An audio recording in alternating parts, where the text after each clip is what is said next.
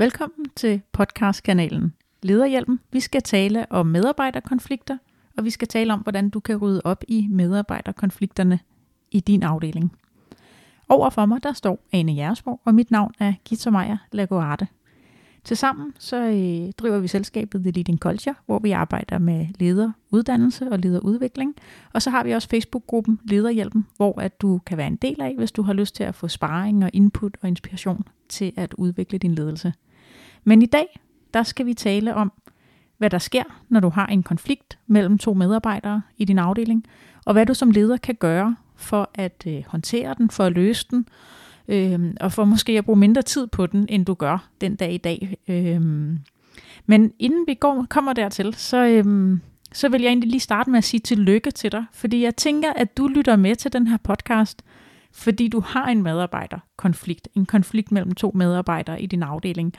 Og uanset hvor irriterende og frustrerende, at det kan være for dig, så skal du have et kæmpe tillykke, fordi der kommer konflikt i dit team, fordi du har ansat nogle forskellige mennesker.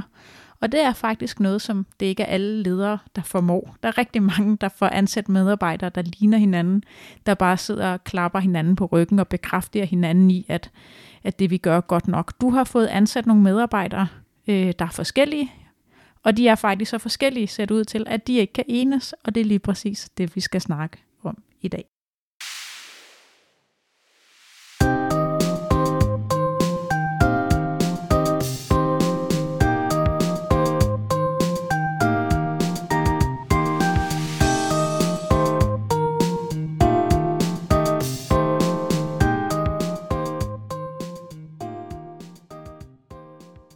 Vi skal øh, tale om øh, forskellige ting i dag. Vi skal blandt andet tale om det, vi kalder for konfliktalgoritmen, og hvorfor du har brug for den. Øh, det handler simpelthen om den algoritme, som du lige kan snure eller køre din konflikt igennem, og så kan du finde ud af, hvad den handler om, og hvordan du bedst muligt håndterer den. Og den algoritme er rigtig god at kende. Ja, så skal vi også tale om magtmetoden til at håndtere konflikter, fordi når du sidder i en lederrolle, så har du en magt, og øh, det er vigtigt, at du bruger den på den rigtige måde og i de rigtige situationer. Og det sidste, vi skal snakke om? Det er parterapimetoden. Øhm, og øh, det er selvfølgelig sagt og øh, udtrykt lidt med et glimt i øjet, men altså det handler om den metode, du kan bruge, når du skal facilitere en løsning for dine medarbejdere. Øhm, og den er stærkt inspireret af to, med, øh, to mennesker, der ikke kan enes. Og derfor så har vi valgt at øh, kalde det for parterapimetoden. Det kommer vi ind på senere i podcasten. Ja, og så er det jo også sådan, at når der er en konflikt, så er der som regel også nogle følelser på spil. Så øh, på den måde passer analogien også rigtig godt, synes vi. Og nogle gange også modstand over, hvem der skal tage opvasken. Også det. Eller sortere affald. Ja. Øhm, men det første, vi skal, nu her, det er, at vi skal tale om konfliktalgoritmen. Og konfliktalgoritmen, det er øh, en metode, en algoritme, kan vi kalde den, en maskine, som øh, du putter din konflikt ned i. Forestil dig en stor trakt, og nu tager du din konflikt og putter ned i den. Den ryger ned i en stor maskine. Der er et håndtag, som du lige drejer på 4-5 gange, og ud af maskinen spytter algoritmen lige præcis de ord, som korrekt beskriver din konflikt, sætter ord på, hvad konflikten består af, om du selv er en del af den, hvem andre der er en del af den, og så giver den dig også retning på, hvordan du skal løse det. Og det kunne jo bare være drønrart at have sådan en algoritme, sådan en maskine, og det er den, vi skal øh, snakke lidt om, hvordan, hvordan du kan bruge, og hvordan du kan gøre det i praksis for at få det resultat.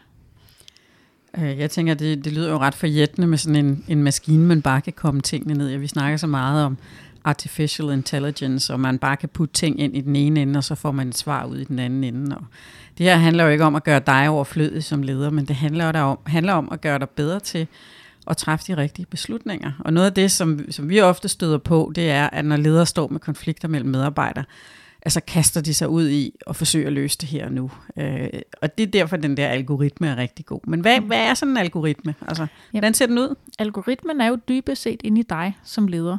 Du er, du er, vi har ikke artificial intelligence her, vi har human intelligence, og du har selv algoritmen for at analysere og forstå konflikten. Men det kræver, at du gør det. Det kræver, at du ligesom, hvad skal man sige, rykker dig selv et skridt tilbage og er bevidst om, at nu står jeg over for en konflikt, og jeg bliver nødt til lige at starte min menneskelige algoritme her, og få sat de rigtige ord på den, for at håndtere den rigtigt. Fordi hvis ikke du gør det, så kan det mange gange ende med, at du måske bare går rundt og observerer konflikten.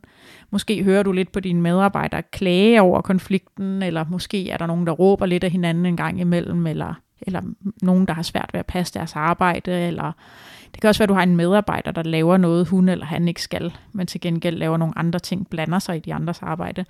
Så, så medmindre du aktivt lige tænder for din egen humane øh, konfliktalgoritme og sætter den i gang, så kan du altså risikere at komme, sætte dig selv i en situation, hvor at du lever med en konflikt, som du faktisk kunne gøre noget ved. Og du skal tænde for konfliktalgoritmen, og så skal du begynde at observere lidt mere struktureret. Du skal, du skal sætte dig selv på arbejde, lige kigge lidt på, hvad er det egentlig, der sker, og hvad er det for en konflikt, som der, som der er i din afdeling. Hvordan ser den ud? Hvilken farve har den måske, hvis den har en farve? Det er ikke sikkert.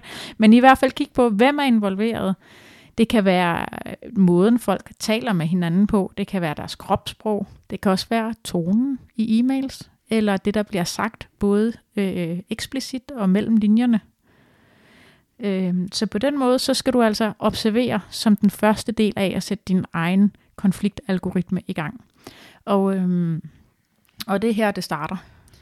Jeg tænker jo også, at det, der kan være en, en vigtig del af din, at, at bruge din algoritme, det er jo at finde ud af, har du selv en rolle i forhold til den konflikt? Øh, er du, har du i virkeligheden selv været med til at skabe rammerne for, at den kan ske? Er du selv med til at påvirke den?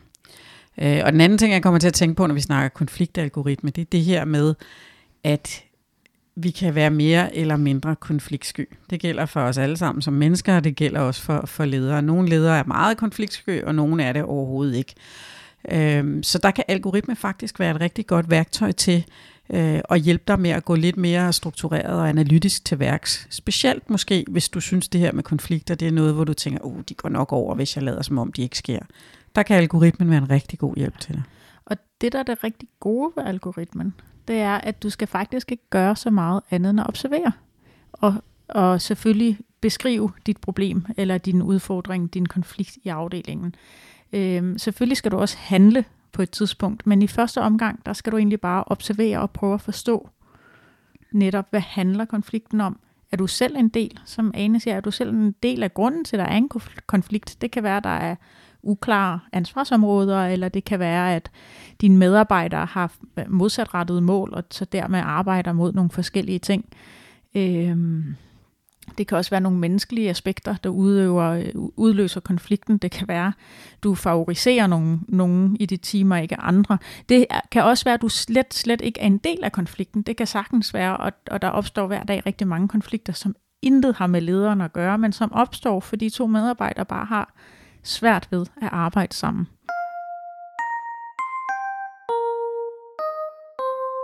Jeg stødte på et tidspunkt på en leder, som havde et, øh, en konflikt mellem to medarbejdere i sit team, og han kunne ikke rigtig greje, hvad det handlede om. Øhm, men, men da han fik det analyseret til bund, så vi havde talt en del om det lidt frem og tilbage, så viste det sig, at det faktisk hang sammen med den måde, han havde valgt at delegere en opgave på. Han havde delegeret en opgave til den ene, øh, men egentlig ikke været transparent i forhold til, hvad det var, han gjorde, da han delegerede. Og det betød, at den anden medarbejder tænkte, hvorfor, hvorfor er det nu ham der, der får lov til at lave den her opgave, og noget af det, det handler om det, jeg skal lave, og hvad betyder det? Så det, at, at han ikke havde været tydelig og klar i sin måde at delegere opgaven på, det betød faktisk, at det var med til at skabe en konflikt. Øh, så det han gjorde for at løse den, det var jo så at, at, man siger, fjerne den forhindring, eller det støj, der lå i, at han ikke havde været øh, klar og tydelig i sin måde at delegere på. Og det var ved at analysere det lidt til bunds, at han kom frem til det. Mm.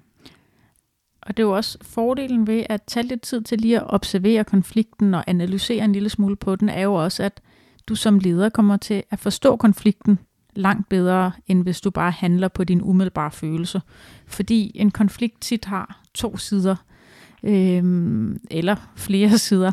Men, men mange gange så får du måske en konflikt præsenteret af en medarbejder. Øhm, men der er også en anden mønt, øh, en anden side af mønten, som man også lige skal kigge på, som handler om, jamen, hvordan ser konflikten egentlig ud fra den anden side. Øh, et, et vigtigt spørgsmål, som du også kan stille dig selv i, i din analyse af konflikten, eller din observation af konflikten, det er, hvem er involveret i den? Nu har vi talt lidt om, at der måske, som regel er der i hvert fald to parter, medmindre vi har øh, talt om et skizofren menneske, øh, så er der to mennesker involveret i konflikten. Øhm, jeg kan sagtens også være uvenner med mig selv, øh, det sker nogle gange, men det er sjældent den konflikt, jeg har brug for for andre til at hjælpe med at løse. Øhm, men du har selvfølgelig to medarbejdere, som har en form for konflikt, og så i kraft af, at du er lederen, jamen så er du jo også en del af den konstellation. Så det er i hvert fald tre, du som leder er nødt til lige at kigge på og overveje. Men derudover, så kunne der jo også være mange andre involveret. Øh, alt fra andre medarbejdere til kunder til andre afdelinger i virksomheden. Og, øh, og der kan det være meget godt lige at kigge på, jamen både hvem kunne være involveret, men man kunne også... Øh, prøve at undersøge lidt, om der er andre, der har fået øje på den her konflikt. Har den påvirket andre mennesker? Er der andre, der kan se, at der er noget, der ikke fungerer? Øhm. Jo, og vel også nogle gange kan der være konflikter, som bare skal have lov til at være der. Altså, jeg har også set eksempler på ledere, som, som bliver øh, konfliktsky på den måde, at de bliver bange for, når der opstår konflikter i deres team, og straks føler, at det er noget, der skal fikses. Og det er derfor, analysen er så vigtig, det er at finde ud af, at det her er i virkeligheden en konflikt, du som leder skal tage fat i. Eller skal den have lov til at leve lidt sit eget liv, og så, så fader den ud igen og ikke bliver til noget. Selvfølgelig skal du holde øje med det, men, men, men egentlig også at være opmærksom på, at det ikke altid der er behov for, at du griber ind. Og det hænger også lidt sammen med en, en, øh, en, en faldgruppe, som, som vi nogle gange støder på i vores arbejde, nemlig den her med, at når du har to medarbejdere, der har en konflikt, at så overtager du problemet. Det er klart, at du har selvfølgelig problemet som leder i forhold til at gøre noget ved det. Men du skal også passe på, at du ikke bliver en del af konflikten, fordi så ender du med at komme til at tage part på en eller anden måde i sagen. Så det der med også at være opmærksom på, lad være med at overtage problemet, øh, når du oplever, at der er en konflikt blandt, mellem dine medarbejdere. Så nu skal, nu skal vi lige have, have, der er mange forskellige roller og funktioner og vinkler på det her, men først sådan lige at repetere det. kan godt være, at jeg fik, for, fik Nej, jeg synes, det lidt her. Ja. Rigtig, rigtig fint, men bare sådan for lige at få, få linjerne trukket klart op, så siger vi, jamen der er jo, vi går ud fra, at der er to medarbejdere, der er uenige. Dem kommer vi til at snakke mere om lige om lidt. Og så er du der som leder. Du skal kigge på konstellationen og undersøge, om du selv er en del af årsagen til konflikten, for eksempel i kraft af din agering, eller din delegering, eller måden du leder på. Øh, men samtidig, så det vi siger nu, det er også, at du skal passe på ikke at overtage problemet. Og det er to forskellige ting. Så du kan godt være en del af årsagen til problemet, hvor du selvfølgelig måske skal tage din egen adfærd op til overvejelse. Øh, men samtidig, så skal du også være meget bevidst om ikke at overtage problemet, fordi det er altså en fejl, som, som, som man hurtigt kan komme til at begå, at man ligesom involverer sig eller bliver en del af konflikten. Øhm, og, og der skal du måske i højere grad tænke dig sådan, at du skal være med til øh, ideelt at facilitere en god løsning og et godt samarbejde, øh, men du skal passe på ikke at overtage problemet eller konflikten. Dine medarbejdere har også et medansvar for at skabe godt samarbejde imellem hinanden. Det er en super vigtig pointe. En lille historie, jeg kan fortælle også, med, øh, når nu vi snakker om det her med at overtage problemet, eller blive en del af problemet, så kan jeg egentlig fortælle en historie om en leder, jeg engang mødte, som, som havde en tendens til at gå for meget ind i problemer, og være en del af problemerne på vegne af hans medarbejdere. Øh, og øh, det udmyndtede sig faktisk i, at han konstant var omgivet af konflikter altså fordi han levede sig for meget ind i de konflikter, hans afdeling havde, så blev han ligesom øh, i høj grad omgæret eller berygtet for at være en konfliktfyldt person, og det kostede ham faktisk jobbet til sidst. Øh, så på den måde kan man sige, at udover det ikke er særlig konstruktivt ideelt set, så skal du have dine medarbejdere selvkørende lære at løse deres problemer selv. Så er der også en risiko ved at involvere sig for meget hele tiden i de her sprængfarlige konflikter og råbe og skrige og selv blive en del af, af måske en magtkamp internt i en organisation, der, der kan det være en rigtig god idé at lige prøve at bevare roen som leder, tage et skridt tilbage og så sige, okay, jamen igen, konfliktalgoritmen sætter vi lige i gang, vi trykker på startknappen, vi analyserer konflikten, og så får vi øh, nogle ord ned på. Det kan være, at du tager en kop kaffe og sætter nogle ord på et, på et blankt af fire ark, og ligesom tænker, okay, hvad består den her konflikt af? Øhm, og så kommer vi nemlig til den næste del, som handler om, når du har styr på, hvad konflikten handler om, så skal du finde ud af, hvilken metode, der er den bedste til at løse den. Og øh, i den her podcast, der kommer vi til at tale om to metoder. Vi kommer til at tale om magtmetoden, som vi nævnte, og så kommer vi til at tale om parterapimetoden.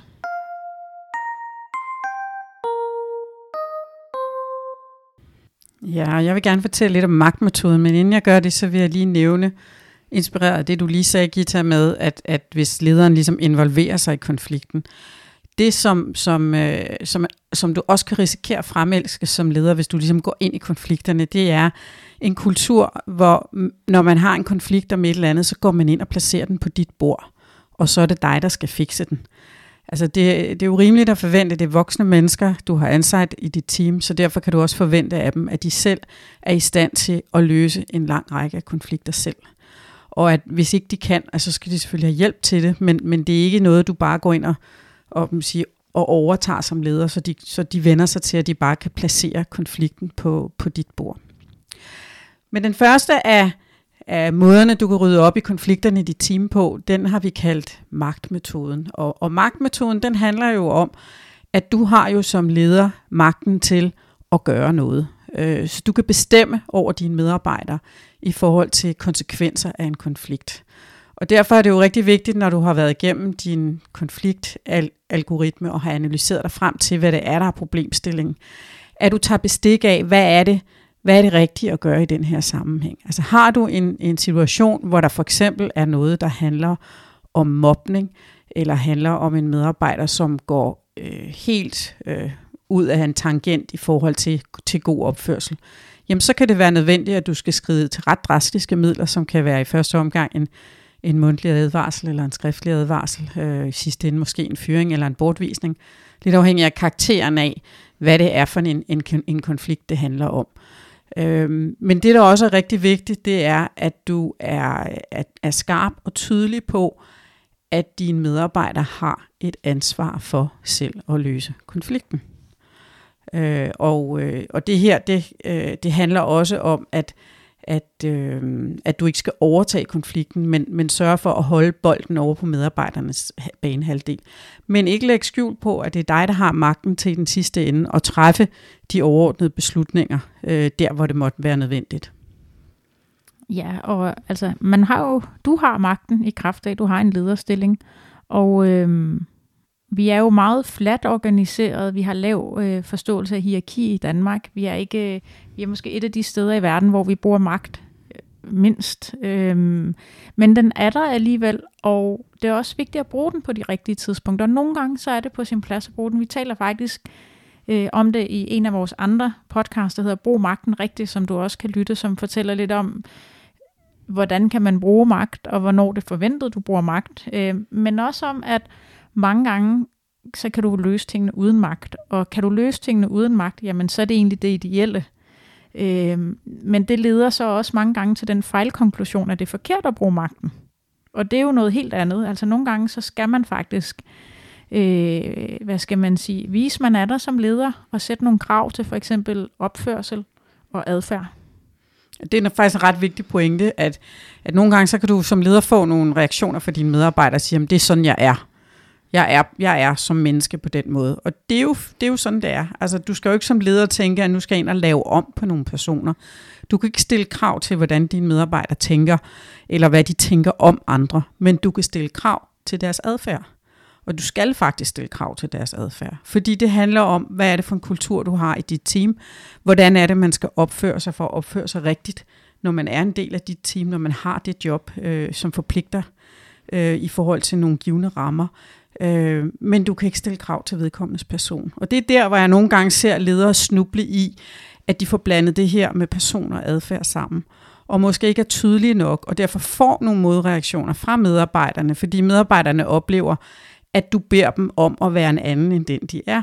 Så derfor er det vigtigt at være eksplicit på, at det er ikke det, du gør, men du beder dem om at udvise en eller anden form for specifik adfærd, som er den adfærd, I har defineret, er den rigtige adfærd på jeres arbejdsplads. Det er rigtig vigtigt at være skarp og tydelig på den forskel. Eller, eller, og hvis ikke du lige står med en defineret adfærd, og ikke lige har en guideline på det, mm. jamen, så er det jo egentlig også okay at sige, hvad du forventer som leder. Ikke? Altså, du jo. kan for eksempel sige, jeg, jeg, jeg vil ikke have, at vi råber hinanden.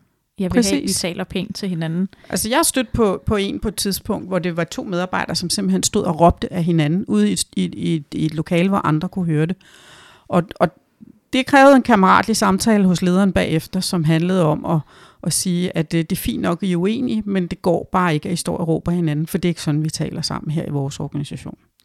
Og det er jo, kan man sige, det er jo i hvert fald at bruge den, den magt, man har i lederrollen til at sige, jamen her sætter jeg nogle grænser for, hvordan vi opfører os. Øhm, så, så det du for eksempel hvis vi skal, øh, fordi præcis som du siger, Anne, så er det her, man nogle gange snubler for blandet tingene sammen, noget af person og noget af adfærd. Og der er en god tommelfingerregel at huske med adfærd, det kan vi godt tale om. Godt tale om, vi råber ikke af hinanden, vi taler pænt. Vi kan også og stille krav til. Du skal stille krav, krav til, ja, det. Ja. Og at vi, vi kommer til møderne til tiden, vi kommer ikke dallerne 10 minutter efter. Øh, vi siger, hvis vi er forsinket, øh, vi orienterer hinanden om væsentlige ting i vores arbejde og projekter osv. osv. Der hvor at det bliver personligt, der handler det måske mere om at sige, jeg vil have, at du er mere glad, når du går på arbejde. Det kan man ikke stille krav om. Og, og den, den er sværere. Ja. ja. Men du kan også stille krav til andre ting, som handler om adfærd. Det er for eksempel den måde, vi taler om hinanden på. Altså, hvordan taler man om hinanden som kollegaer, når kollegaen ikke er til stede? Er også en, en super vigtig ting. Er det okay, at man, at man bagtaler en kollega, øh, når vedkommende ikke er til stede? Eller taler man ordentligt om folk, også når de ikke er der? Altså, det, det kan også være en del af en kultur. Ja, noget af det, som jeg har set mange gange, øh, både i min egen og på andre øh, andres arbejdspladser, øh, har været øh, det her med, at man får en klagekultur. Det, mm. Og det er typisk noget med, at øh, det er dem, der sidder i den anden ende af huset, der er skyld i problemet, eller ja, at det er ledelsen, altid. der er skyld i problemet. Øhm, og, og det er jo også noget, der tit opstår, når vi skal håndtere medarbejdere, som har en konflikt, at det mange gange er den anden skyld. Det, altså det er i hvert fald det er nemmere at... Øh, at, øh, at finde fejlen hos modparten, end det er at kigge ind af. Øhm, og det er jo helt menneskeligt, altså det, det, kan, det tror jeg faktisk, de fleste af os kan ikke genkende til i konflikter, at, at man i hvert fald lidt højere øh, grad får, får øje på de andres del af skylden, end man sådan lige har øje for sin egen. Jo, og man gør det jo sjældent bevidst. Altså det er jo ikke sådan, at man sætter sig ned og beslutter, at nu skal jeg have en konflikt med ham eller hende. Øh, så man, man står jo på sit, fordi man selv mener, det er det rigtige, og, mm. og tænker, det er det rigtige. Jeg kommer sådan til at tænke på, på øh, jeg har sådan flere gange oplevet, når jeg har haft lederjobs, hvor jeg har haft flere niveauer i organisationen under mig, at jeg har haft en delegation af medarbejdere eller enkelte medarbejdere, som kommer til mig og taler om konflikter, som de oplever, for eksempel i deres eget team øh, eller med deres egen leder. Og der er det jo fristende som relativt højt placeret leder straks at gribe ind og gøre, og, og man kan måske godt høre, at det der, der er noget, der ikke fungerer, som det gør der er det jo utrolig vigtigt, at man egentlig starter med at sende konflikten tilbage til, hvor den kom fra. Fordi hvis ikke den er forsøgt løst på laveste niveau, hvis man kan kalde det det, i første led, øh, så kommer der aldrig noget godt ud Først, af. Første niveau. Første niveau, mm. lad os kalde det sådan. Øh, yderste niveau i mm. organisationen. En konflikt skal altid forsøges løst der, inden den bliver eskaleret. Den måde, som jeg altid har talsat det på, det er at sige, for hvert niveau, du går videre i organisationen, så mister du en ankeinstans. Så i virkeligheden, hvis du starter det rigtige sted med at diskutere, hvordan konflikten skal løses, så vil 9 ud af 10 konflikter blive løst der, og så er det ikke blevet en stor sag, som vil være kendt i en bredere del af organisationen. Så får du den løst. Øh, hvorimod, hvis den ligesom er, er, er rådet tre niveauer op i organisationen, så er det pludselig en kæmpe stor ting, og så bliver muligheden for at få en god og fornuftig mindelig løsning på det langt vanskeligere. Så start med at sige, løs konflikten der, hvor den er.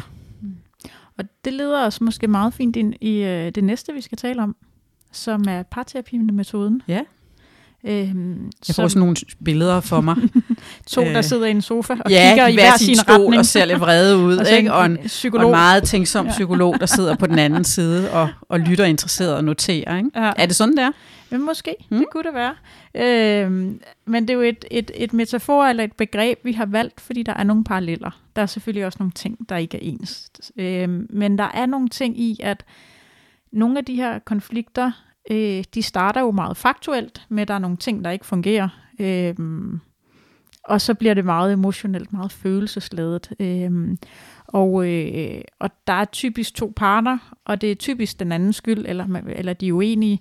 Øh, mange relationer, øh, eller mange konflikter i, på, i arbejdsrummet, har jo egentlig startet med en god relation, og så er det på en eller anden måde udviklet sig og blevet værre og værre.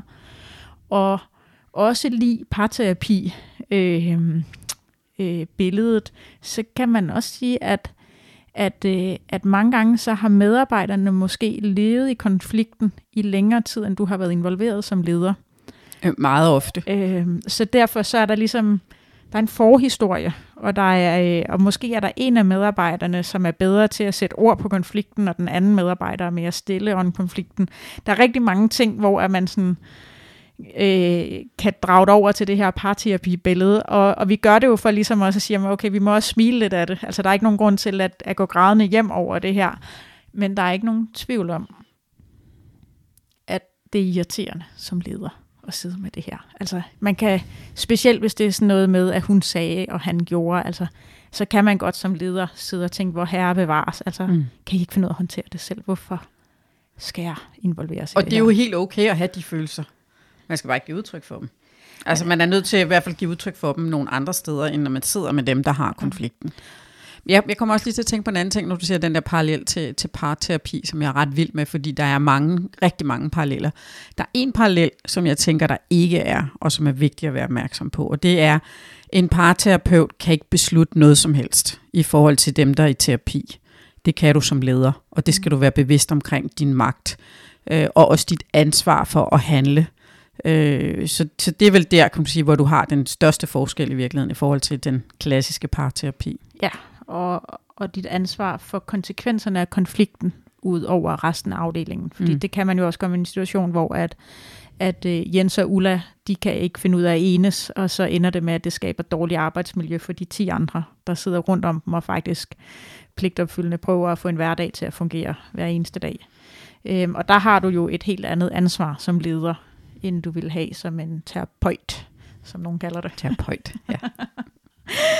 øhm, men, øhm, men parterapimetoden handler selvfølgelig om, altså det der, hvor du siger, okay, men der er ikke noget, der er så gralt, at jeg skal trække et rødt kort. Jeg skal ikke give en mundtlig eller en skriftlig advarsel, eller, eller jeg skal ikke ind og ligesom i rette sætte og give en reprimande og sige, her råber vi ikke på arbejdet, her taler vi pænt. Øhm, men det handler i højere grad om, at du går ind i en faciliterende rolle og hjælper dine medarbejdere til at få et godt samarbejde.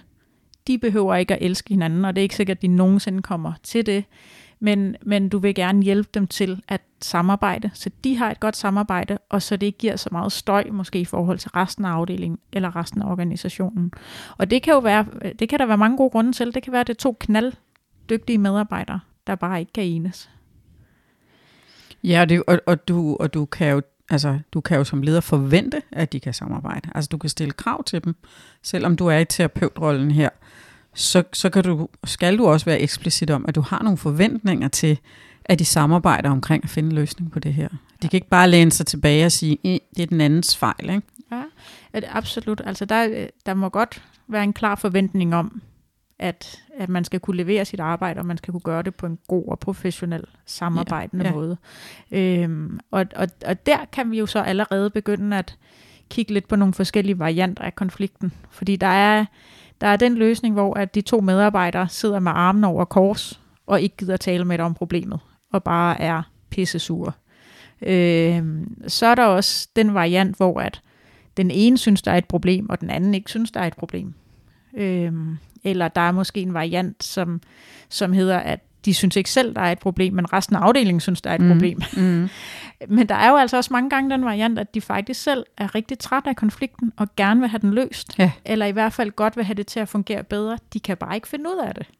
Øhm, men uanset hvad for en, en af de her situationer, du er i, så sidder du nu i en faciliterende rolle i parterapimetoden, hvor at du skal prøve at skabe noget dialog, øh, og det kan du gøre på rigtig mange måder, øh, i forhold til at få dem til at tale om grunden til konflikten, øh, måske konsekvenserne, øh, hvordan påvirker dem, øh, og hvad er årsagen til det. noget af det, som du også kan øh, gøre med fordel, det er at stille dem nogle spørgsmål til, øh, øh, hvordan verden kunne se ud, hvis I formåede at løse konflikten. Fordi bare det at skabe et billede i deres hoved af, at, der, at de har formået at løse konflikten, gør måske, at de selv begynder at finde veje derhen til i deres underbevidsthed.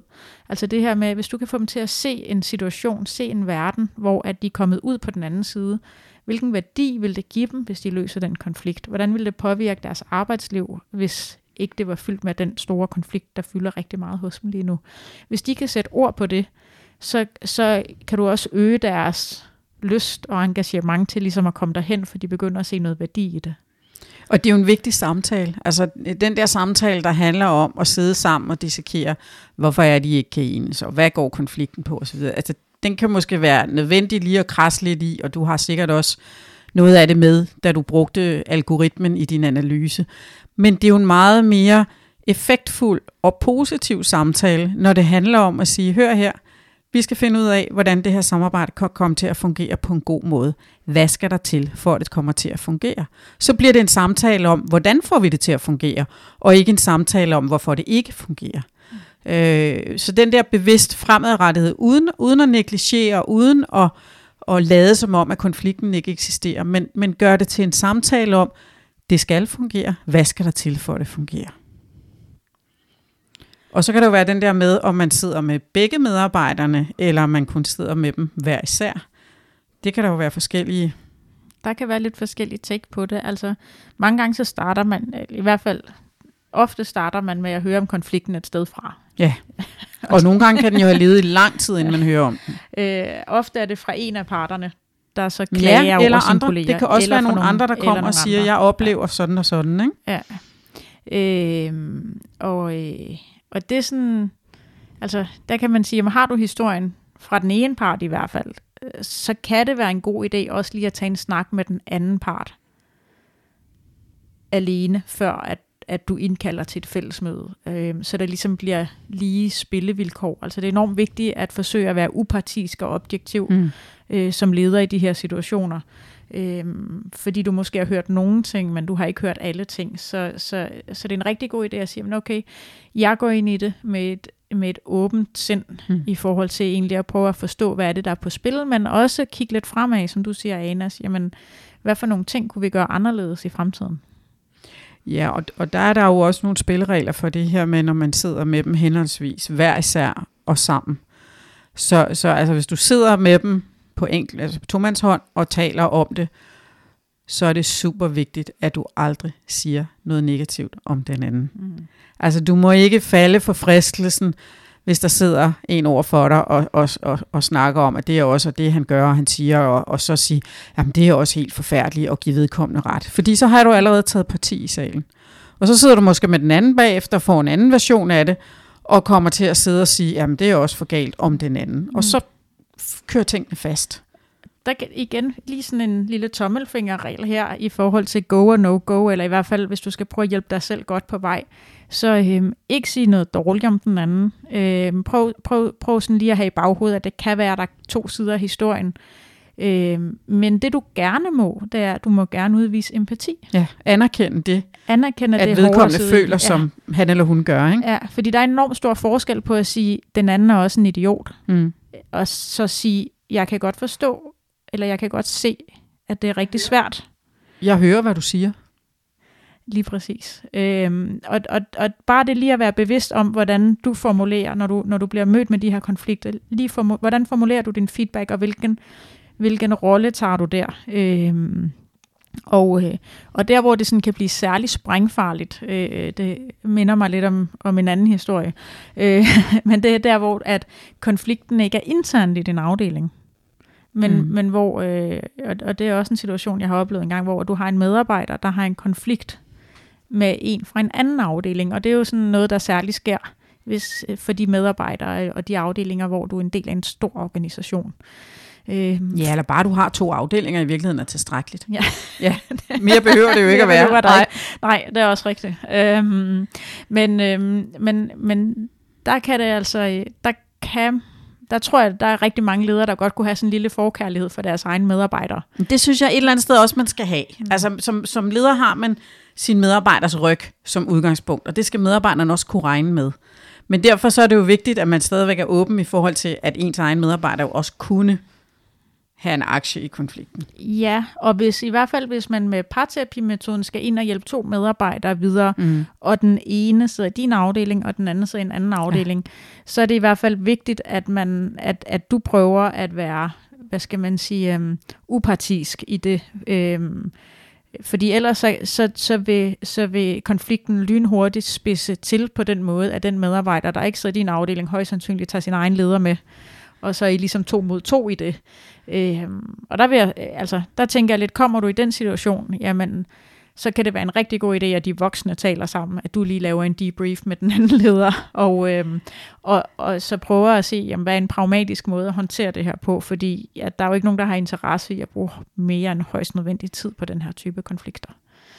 Og, og det er jo så i virkeligheden også endnu et argument for at bruge den her fremadrettede der handler om, hvordan kan vi få det her til at fungere. Fordi den diskussion vil være meget nemmere at tage, når der sidder en medarbejder fra din egen afdeling og fra en anden afdeling, fordi den handler om, hvordan får vi tingene til at lykkes. Mm. Og det vil sige, så bliver det ikke så meget øh, mit, vores parti og dit parti. Øh, men det er altid svært, de der, når du har andres medarbejdere inde over en konflikt. Øh, og nogle gange, så kan man jo faktisk se, at den konflikt, der er imellem de to medarbejdere, den bunder måske i virkeligheden om en parallel konflikt, som du har med, med den anden medarbejders leder. Ja. Altså det ser man jo meget tit, at hvis, hvis, øh, hvis lederniveauerne over ikke kan enes, eller har ikke omtaler hinanden ordentligt, eller har nogle konflikter kørende, altså arver medarbejderne i teamet det helt automatisk, fordi de kan godt aflæse øh, de ting, også selvom de ikke bliver sagt særlig eksplicit. Og det er faktisk ret vigtigt at være opmærksom på, om konflikten egentlig bor derinde. Ja, og det, det er vigtigt at være opmærksom på, og det er også vigtigt at tage ejerskab for det. Ikke? Altså ligesom så lige at få hanket op i sig selv, og lige sige, okay, men er jeg selv en del af den her konflikt på et lidt højere niveau? Øh, fordi så kan det være, at du parallelt med at håndtere din medarbejderkonflikt, måske også øh, skal lue lidt ud i dine egne konflikter, og gå lidt mere konstruktivt til værs, i stedet for, øh, i stedet for at, øh, at kun, hvad skal man sige, at, at spæde til konflikten på et højere niveau. Og, og det er jo i øvrigt en helt anden, et helt andet aspekt, som vi også nogle gange taler om, en af det her med, at der kan opstå kultur, klagekultur, mm. eller, eller det er de andres skyldkultur, eller jeg passer bare mit eget, og når jeg har gjort mit, så er det godt nok.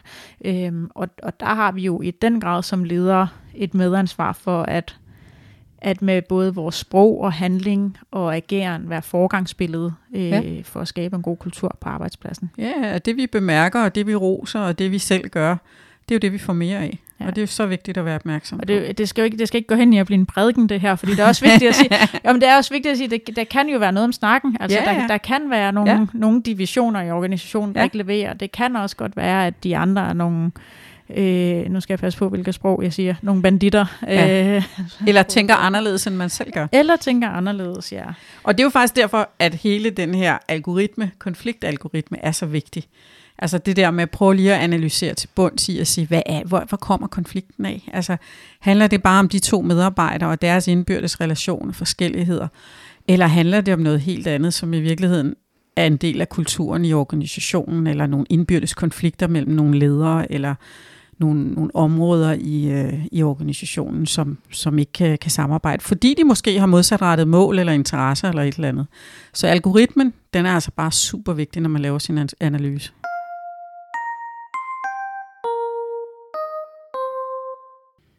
Så der, hvor vi er, det er, at du har lavet den algoritme, du er gået i gang med at bruge parterapimetoden, du har måske snakket med medarbejderne hver for sig, og du har nu også et møde, hvor du sidder med dem og snakker med dem, og I har fået ord måske lidt på problemet, og I kigger lidt ind i fremtiden, hvad kunne man gøre anderledes. Og derfra, der vil jeg mene, at så er det vigtigt ligesom at få sat ord på lidt mere konkret. Hvad gør vi så hmm. herfra? Hvad er målet nu? Hvordan arbejder vi videre? Lave nogle aftaler. Lave nogle aftaler.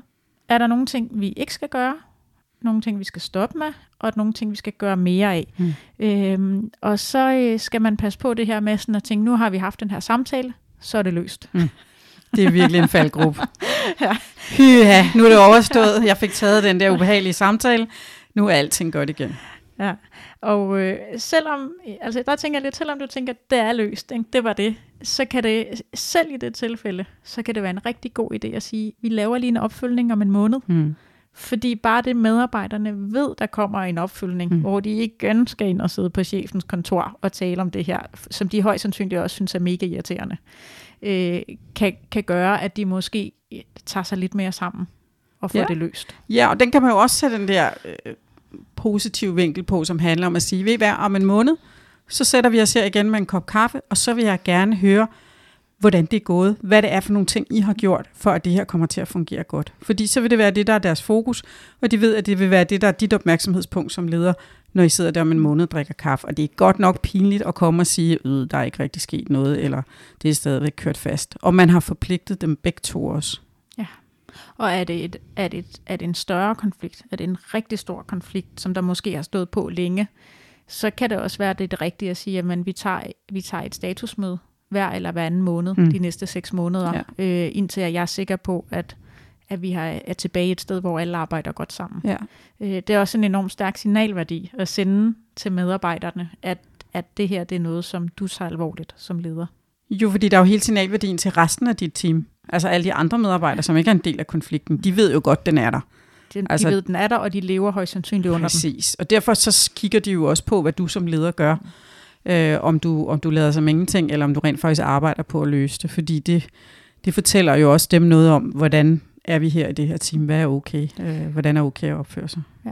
Og et lille fif til dig som leder, for sådan også at passe en lille smule på dig, fordi der er ikke nogen tvivl om, at det her det er sådan noget, Altså det var måske ikke lige derfor, man tog lederjobbet oprindeligt, at man skulle håndtere de her Men det følger med. Før eller siden støder man på det. Men det følger med. Så, så, så et lille, hvad skal man sige, et lille fif til at passe godt på dig, det er, når du så har de opfølgningssamtaler, så husk på, at det ikke er dit problem. Mm. Det er deres, og de skal være med som en del af løsningen til at arbejde med det her. De har et ansvar. De har et ansvar for det, og det er voksne mennesker. Øhm, og det kan sådan være meget godt lige, øh, specielt hvis du er sådan lidt konfliktsky type, lige at minde dig selv om, jamen, der kan sagtens være nogle konflikter, du som leder skal forholde dig til, uden at det er dine konflikter. Øhm, og det er helt okay. Din rolle her, det er at følge lidt med i processen og være der og, og signalere, at det er vigtigt, det bliver løst. Øh, og så lytte til det og være en del af dialogen og facilitere den proces. Og så i den sidste ende, hvis ikke parterapi-metoden fungerer, så kan det være, at du er nødt til at tage magtmetoden i brug. Ja. Havde vi flere gode, vi lige skulle nå at fornævne her på falderæbet? Er der nogle faldgrupper? Øhm, altså, jeg vil sige, den største faldgruppe, øh, som, jeg ved ikke om det er den største, men det er måske den, jeg har set flest gange, det er, at lederen går ind og overtager problemet, eller involverer sig for meget i problemet, ligesom bliver en part af problemet, en del af konflikten, og dermed så bliver det også faktisk sværere for lederen at hjælpe til med at løse den. Øhm. Jamen også, og ja, helt enig, den er svær, fordi der bliver det også svært at se tingene klart. Og også den der, der som handler om, har du favoritter? Ja. Altså er den ene af medarbejderne i, i, øh, i konflikten en af dem, du har selv har ansat, og som du er rigtig glad for at levere et fantastisk stykke arbejde, så skal du være meget opmærksom på dit eget bias øh, i den sammenhæng. Øh, ikke at det ikke må spille en rolle, for det er selvfølgelig en del af det, men, men du må passe på, at du ikke får filter på, når du kigger på konflikten i din algoritme. Du skal, du skal virkelig prøve at holde dine egne personlige præferencer ude af det, øh, når du analyserer problemstillingen, for ellers risikerer du at træffe den forkerte beslutning. Og det er jo naturligt at have favoritter. Altså det er jo ikke, vi er jo bare mennesker, så det er jo helt naturligt, at der er nogle mennesker, vi arbejder bedre sammen med en andre, og du vil helt sikkert også have medarbejdere i din afdeling eller i din division, som leverer nogle tydelige og stærke resultater, og så er der nogen, der putter sig lidt mere. Nogle arbejder måske meget uden at vise det, og nogle gemmer sig lidt uden at lave så meget. Altså, der vil, altså det er jo et samsurium med mennesker, som, som du leder for afhængig af, hvor stor en organisation du har øh, med dig. Øhm, men som menneske er det svært ikke at have favoritter, og det er også okay. Du skal bare, det bedste er nok i virkeligheden at være opmærksom på, at mm. du kan have det. Du skal vide, at du har det. Ja. Og så ligesom være, som du siger, opmærksom på sin egen bias, i stedet for at øh, forsøge at bilde sig selv ind, når man ikke har det. Ja. Der, altså lad være at tro, du kan være objektiv, for det kan du ikke. Øh, så en anden faldgruppe, det kan også være, at, øh, at man som leder kan blive utålmodig. At man sådan ja. ligesom synes, at, at nu, nu har vi talt om det her i 30 minutter, så må det være løst. Ja, men bagatellisere konflikten. Bagatellisere mm. konflikten og tror, at den, den går væk hurtigere, end den gør, eller forventer, at den mm. går væk hurtigere. Ikke? Fordi er det en konflikt, der har været under opsejling i halvandet år, så bliver den ikke løst på 30 minutter. Altså så tager det lidt længere tid, og det er helt okay, at den gør det. Øh, der skal bare ske noget fremskridt, øh, som tiden går. Ja, og så er der en variant af det, som hedder, at det kan godt være, at du synes, det er mega banalt det de to medarbejdere har en konflikt om. Og det kan også godt være, at det er det sådan set objektivt og på papiret.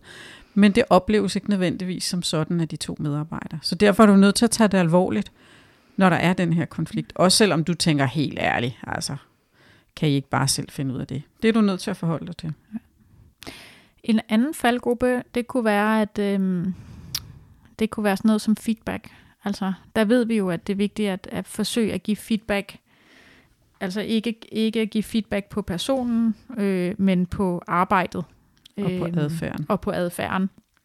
Og så samtidig så kan det være en god idé, at, at, øh, at, at den, der giver feedbacken, gør sig umage med at fortælle, at det er deres oplevelse af det. Altså i stedet for at sige, øh, Ane, du taler altid grimt til mig, så kunne jeg sige, Ane, jeg oplever, at du taler grimt til mm. mig. Altså både de her ultimatumer, al, altid eller intet, men også det her med at sige, det er sådan. Der kan det være bedre at sige, det er min opfattelse. Og, og det kan potentielt, det kan dine medarbejdere måske have svært ved, hvis de er involveret i konflikten, og det kan være noget, du skal i talesætte øh, potentielt, øh, eller i hvert fald hjælpe dem til ligesom at gribe banen op og sige, når vi giver feedback til hinanden, jamen så er det vigtigt, at vi gør os umage med at sige, at det er mig, der opfatter det sådan, og vi gør det på arbejde og processer mere, end at vi gør det på direkte på personen. Ja, og også den her, der hedder, hvad gør det ved mig, når du gør eller siger sådan? At når, Gita, når du siger sådan til mig, så trigger det et eller andet ind i mig, der gør, at, at jeg føler, at du kritiserer mit arbejde. Så vi kan ikke altid vide, hvordan det, vi siger, påvirker andre mennesker. Så det der med egentlig at give plads til i feedbacken, og fortælle, at når du gør sådan eller siger sådan, så, så gør det det ved mig. Mm-hmm. Fordi det kan nogle gange skabe en aha-oplevelse til, den, til den anden om, gud, det var jeg slet ikke klar over, at du blev ked af. For det var slet ikke sådan, jeg mente det. Altså nogle gange kan der bo konflikter inde i den der manglende indsigt i virkeligheden i mennesker, som tænker anderledes, end man selv gør. Og det kan være, det kan være lige præcis dine medarbejdere er rigtig gode til at give feedback og sætte ord på, hvordan det påvirker dem at være i afdelingen. Men det kan også være, at du har nogle medarbejdere, som har svært ved at kommunikere den del, mm. og som der måske hurtigt får skudt nogle bemærkninger af, som der så ender med at sove en kollega rigtig meget.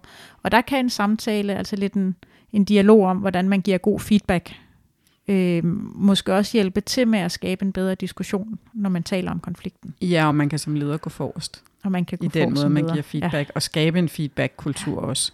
Det er ikke noget, man bare lige kan få sådan fra den ene dag til den anden. Det, det er et langt arbejde, men, men det er et rigtig vigtigt arbejde. Der ligger meget guld gemt i det. Havde ja. vi flere faldgrupper?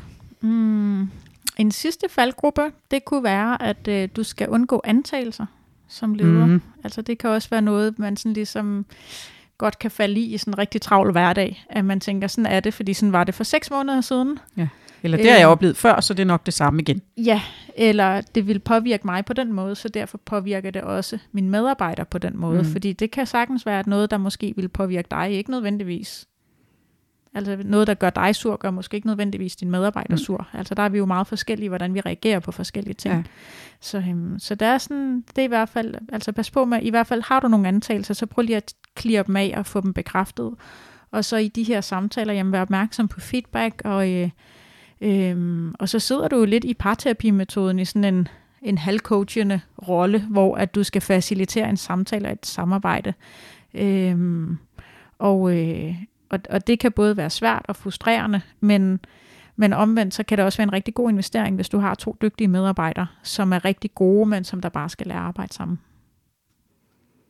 Det er helt rigtigt.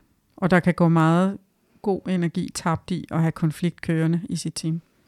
Så derfor handler det om at bruge dine konflikter til at omsætte det til noget positivt. Og faktisk bruge dem til at lære af øhm, og skabe bedre samarbejder i fremtiden. Så nu er vi ved at være ved vejs ende i, øh, i den her podcast, og øh, vi har talt lidt om, hvordan du kan rydde op i dit team, hvis du har konflikter. Og øh, det gør du ved hjælp af at bruge konfliktalgoritmen, som er dit, din måde at analysere på, øh, samle information og blive klogere på, hvad konflikten handler om, fordi det er det, der giver dig viden og information om, hvordan du skal håndtere den.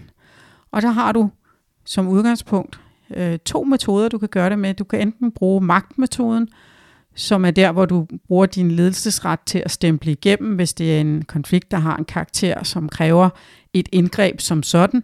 Øh, eller du kan bruge parterapimetoden. Og i virkeligheden vil man jo nok altid starte med parterapimetoden, medmindre det er meget, meget grælde eksempler. Øh, sådan at du, øh, du starter med parterapimetoden, hvor det handler om, at du faciliterer og er en katalysator i forhold til at få et samarbejde til at fungere, hvor du har, på, hvor du har nu står jeg her og vrøvler, hvor du har fokus på det fremadrettede, det positive, det der handler om, hvordan kommer det her til at fungere på en god måde, uden at være konfliktfyldt i en fremtid.